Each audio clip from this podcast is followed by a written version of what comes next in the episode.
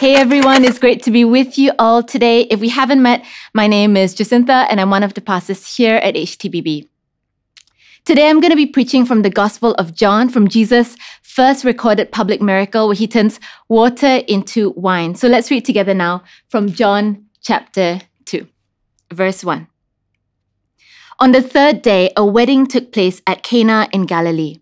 Jesus' mother was there, and Jesus and his disciples had also been invited to the wedding. When the wine was gone, Jesus' mother said to him, They have no more wine. Woman, why do you involve me? Jesus replied, My hour has not yet come. His mother said to the servants, Do whatever he tells you. Nearby stood six stone water jars, the kind used by the Jews for ceremonial washing, each holding from 20 to 30 gallons. And then Jesus said to the servants, Fill the jars with water. So they filled them to the brim. Then he told them, Now draw some out and take it to the master of the banquet. They did so. And the master of the banquet tasted the water that had been turned into wine. He didn't realize where it had come from, though the servants who had drawn the water knew. Then he called the bridegroom aside and said, Everyone brings out the choice wine first, and then the cheaper wine after the guests have had too much to drink. But you have saved the best till now. What Jesus did here in Cana of Galilee was the first of the signs through which he revealed his glory, and his disciples believed in him. I don't know about you, but I feel like the word that describes the past 18 months for me and for many around me is languishing. It's basically when you feel kind of meh, and each day you exist in that space between depression on the one hand and flourishing on the other. And I read recently that languishing has been described as the neglected middle child of mental health. If languishing had a face, he would look a little like this. If you resonate with this, you're not the only one. In fact, it's so common, it's been said that languishing may be the dominant emotion of 2021. And yet, the question on a lot of our minds right now is how do I get from a state of languishing to flourishing? Last week, Dan spoke about too much bread, a sign of flourishing. And a couple of weeks ago, Kate spoke about how God can bring new wine out of a shriveled old grape. Today, you may be feeling just like an old grape. Maybe you're languishing because you somersault between feeling energized and exhausted on any given day, like I do. Maybe you're tired because the season has been relentless for you and for your loved ones. Maybe you're set to start a new project. Maybe you've lost your livelihood or a loved one, or that you're lonely. Or maybe you're healthy and well, but you know others who aren't. Or maybe you feel overwhelmed by all that's happening around you and you just don't know what to do. I want to speak into this today. As we look at this passage about Jesus turning water into wine, I believe that Jesus wants to bring new wine out of you. As we go through the crushing of the season, in one sense, creative juices are being squeezed out of us because God is calling us to join Him to create pockets of flourishing in a world that is languishing. And so I've titled today's sermon, Called to Create in a Time of Languishing. You know, there are many ways to move from languishing to flourishing, but I think one of the keys is to create. And here are just a few reasons why. Creating, it helps with problem solving, it requires courage. It gives us a sense of purpose and something to work towards. It improves our ability to focus. It's fun because it really is another form of play and it keeps us learning and growing and it helps us to connect with others. But then you might be thinking, but Jacinta, I'm not very creative at all. I mean, I work with spreadsheets and I love my set routine. But if I'm honest, I don't consider myself a creative either. You know, the closest I've come to being creative this lockdown was to shave Abel's head. And yet, even if you don't consider yourself a creative in the way the world perceives it, because God is a creator God and He created us in His image, you have a creative spirit in you. We all do.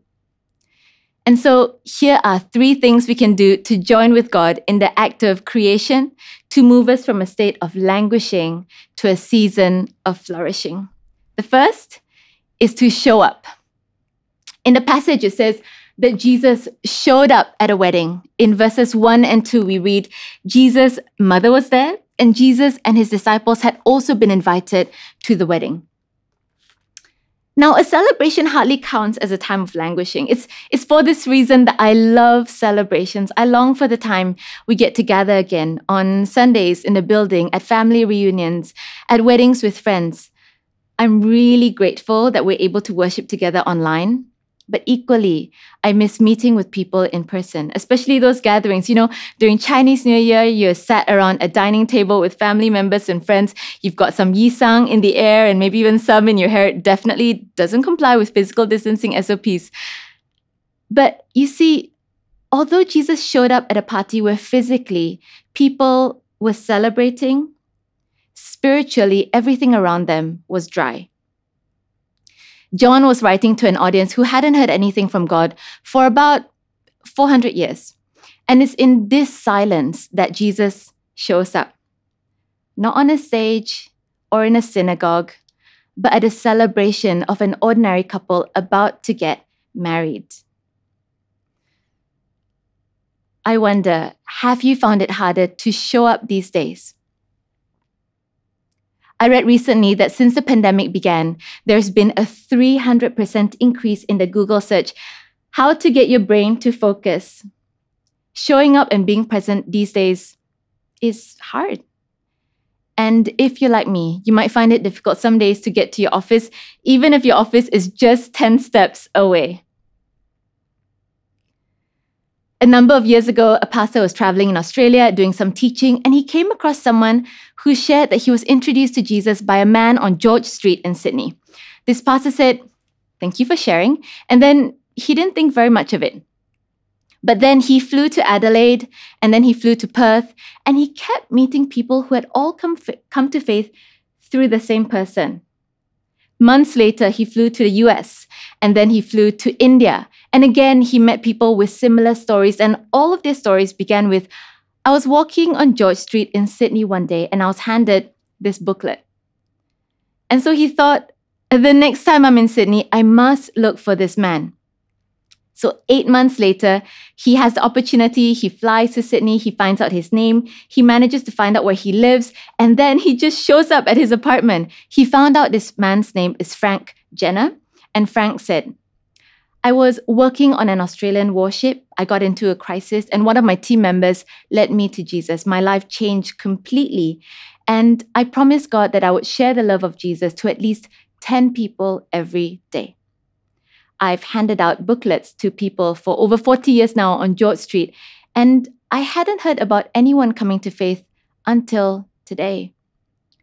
Frank Jenner passed away two weeks later. And later on, the pastor estimated that the number of people who had somehow been led to Jesus through Frank is over 146,000. All because Frank was faithful in showing up every day. In this passage, Jesus shows up, and soon after, he has a problem to solve. His mother says to him, They have no more wine. Now, it's easy to ask why was running out of wine such a big problem? I mean, I get it if you've run out of, say, rice or toilet paper or coffee, but wine? And also, of all the public miracles that Jesus performed in John's gospel, why did he choose this one to mark the start of his public ministry? I mean, Jesus healed people, he raised the dead Lazarus to life. So, what's so special about turning water into wine? You see, running out of wine at a wedding would have damaged the reputation not only of the host, but also the couple at the wedding. But more than that, Jesus was addressing a bigger issue. You see, John wrote these first chapters to parallel the creation of the universe. If in the beginning, the first thing that God did in Genesis was to turn nothing into something, the first of Jesus' miracles in John's gospel was to turn water into wine. If in Genesis 1, God is present with his people in the Garden of Eden, in John, we see Jesus being present with his people at a wedding. But somewhere along the journey because of sin, the perfection that existed in the garden didn't last. So Jesus showed up at a time when the people of God were dry, they were languishing like a shriveled old grape. And the shortage of wine is a symbol of this dryness. And so Jesus came into the season of lack to pour out his spirit in abundance. The problem was solved because Jesus showed up. Miles once said that Jesus came not to water down our wine, but to wine up our water. Jesus' priority is to create flourishing out of languishing, and he invites us into the creation process with him. I will never forget the time when my funny, loud Fu Chow aunt showed up in one of the most challenging seasons of my life. My siblings, my mum, and I just received news that my dad had passed away. It had been 16 days that the helicopter he was in had been missing, and every day, search and rescue teams were out. They were combing the jungle, looking for the helicopter, hoping that the passengers had survived. My aunt showed up faithfully every day. Now, she was normally the life of the party, but this time she didn't say much at all.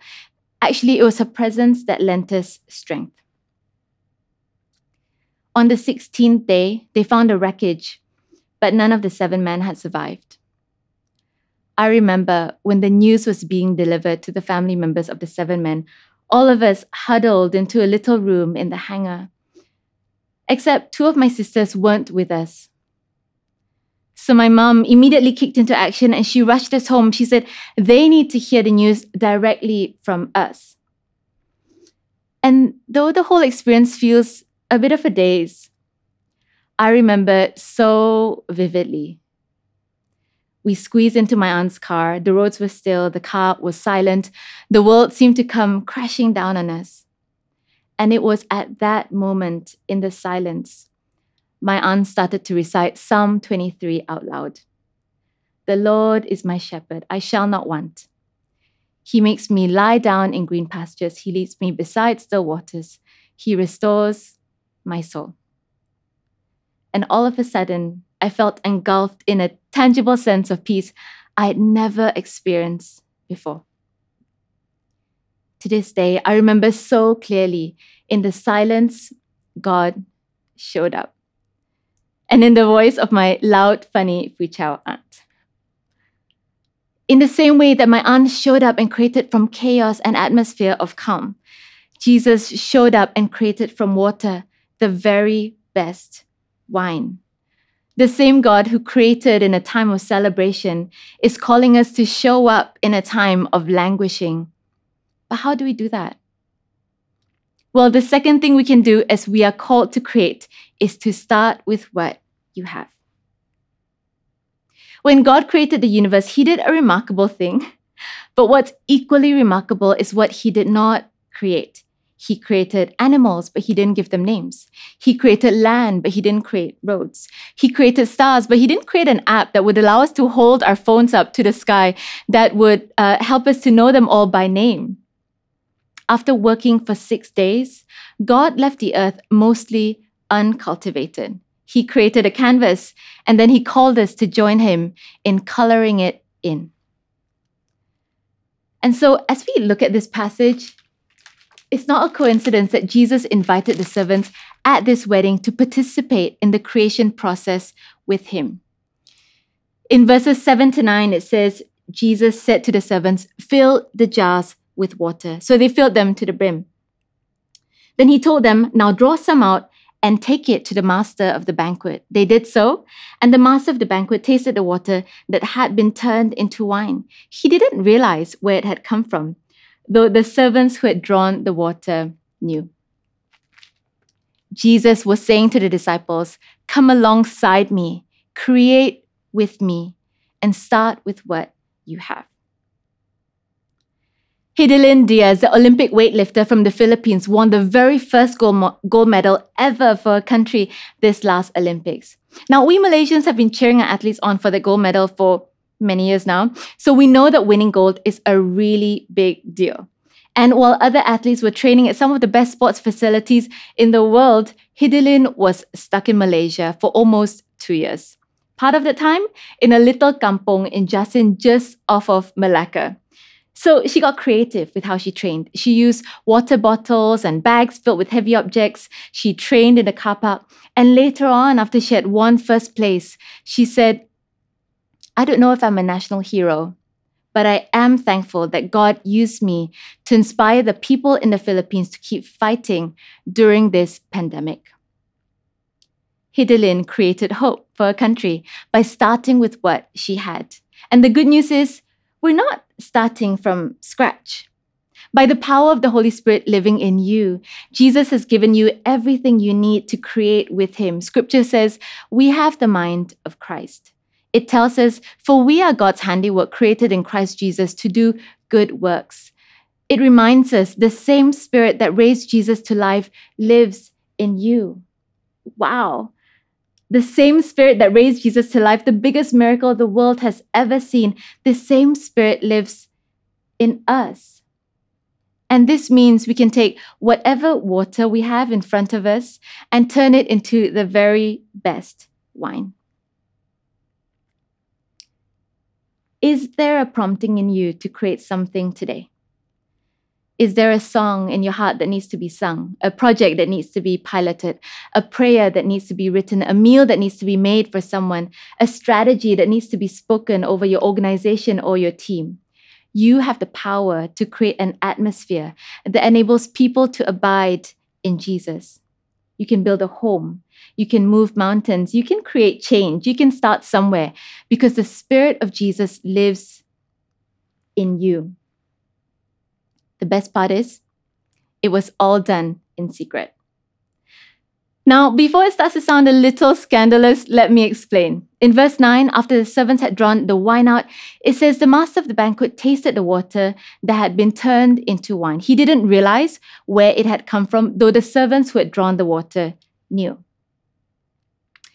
Do you remember those times when you were little and you shared secrets with your best friends forever and no one else could know? Well, when you're little, you may not have very much, but what you do have, you share. And this is out of a desire to connect.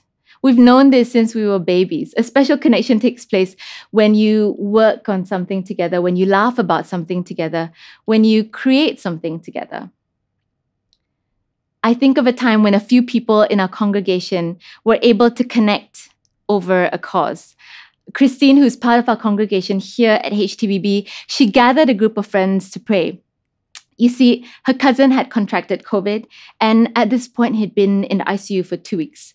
His oxygen levels were most unstable in the middle of the night. And so Christine said, We're going to fight this when it's at its worst. We're going to pray throughout the night. And so she created a prayer chain with her friends taking half hour slots between midnight and eight in the morning. And after just two nights of all night prayer, miraculously, he turned the corner. Her friends continued praying a little longer, and after five nights, Christine's cousin went home.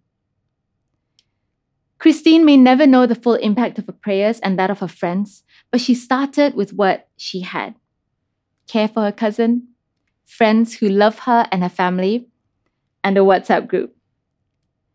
Christine created space for God to work through our prayers, and in that, she built faith in her friends. You see, what is sown in secret, God uses to strengthen the congregation. What do you have in front of you?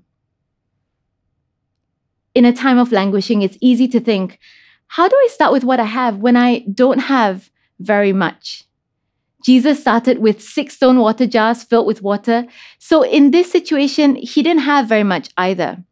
And yet he modeled what it looks like to start with what you have. He's saying, start somewhere. What are the prayers you utter in secret? Just as Jesus turned water into wine, I want to invite you turn your frustrations into fuel, your irritations to intercession, your worries into worship. God is up to something, and He's calling us to create pockets of flourishing in a world that is languishing. This brings me to my last point. The third thing we can do is to serve those you are surrounded by. I love that Jesus' first miracle was to solve a problem to serve others. When God created the universe, He did it out of a service to us. And He didn't just create a functional world, He made it beautiful. That's why when we create, we elevate. Words communicated visually becomes a strategy. Two second video clips edited beautifully becomes a TikTok. A house filled with warmth becomes a home. Ingredients put together with love becomes a meal. And if there's one thing we've learned from this pandemic, is hashtag kita jaga kita. We can't do it on our own. In this world, there may be critics, consumers, copyists, and condemners, but Jesus calls us co-creators, cultivators, and culture carriers. And you, if you're a disciple of Jesus, you are in the business of creating other disciples. If you're a full-time stay-at-home parent, you're in the business of creating a place to belong. If you're a leader, you're creating opportunities for your team because while God doesn't need the world to do his work, he works with us to meet the world's needs. A few weeks ago, my 20 month old son Levi was sitting on my lap in a team Zoom call. Later on, one of our team members, Tony, who heads up design in our creative department, we were texting and she asked, By the way, what was uh, Levi drawing in that collar? And so I showed her this photo. You, you know, pretty standard toddler scribbles, nothing exciting. But then half an hour later, she sends this back to me. Wow. I mean, talk about elevating. In the same way, Jesus took the water from the servants and turned it into wine. Tony took the scribbles of a toddler and made it into an Instagram post. Jesus could have turned water into wine without the help of others, but instead, he called the servants at the wedding into the creation process with him. Jesus shows us that some of the best works of creation are done out of a service to others. They're done in collaboration with others. You see, when you're motivated by a who, you're more likely to show up, to do. In the same way, Jesus invited the servants to serve with him, he's inviting us to serve others. Who can you show up for today? How can we serve our families, our colleagues, our friends, and actually, it was not a coincidence that, G- that John highlights that the jars Jesus used were the kind used by the Jews for ceremonial washing. You see, the water represents the Jewish system of purification, and the Jews would need to constantly wash with water from these stone jars to make themselves clean. And it wasn't a coincidence that this was Jesus' first miracle either. The wine represents Jesus' blood shed on the cross to wash away all of our sins. So Jesus was basically saying, I've come to replace this water with wine. I've come to replace the constant need to clean yourself. My death and resurrection will once and for all make you clean. And at the very end of this passage, John writes in verse 11 What Jesus did here in Cana of Galilee was the first of the signs through which he revealed his glory.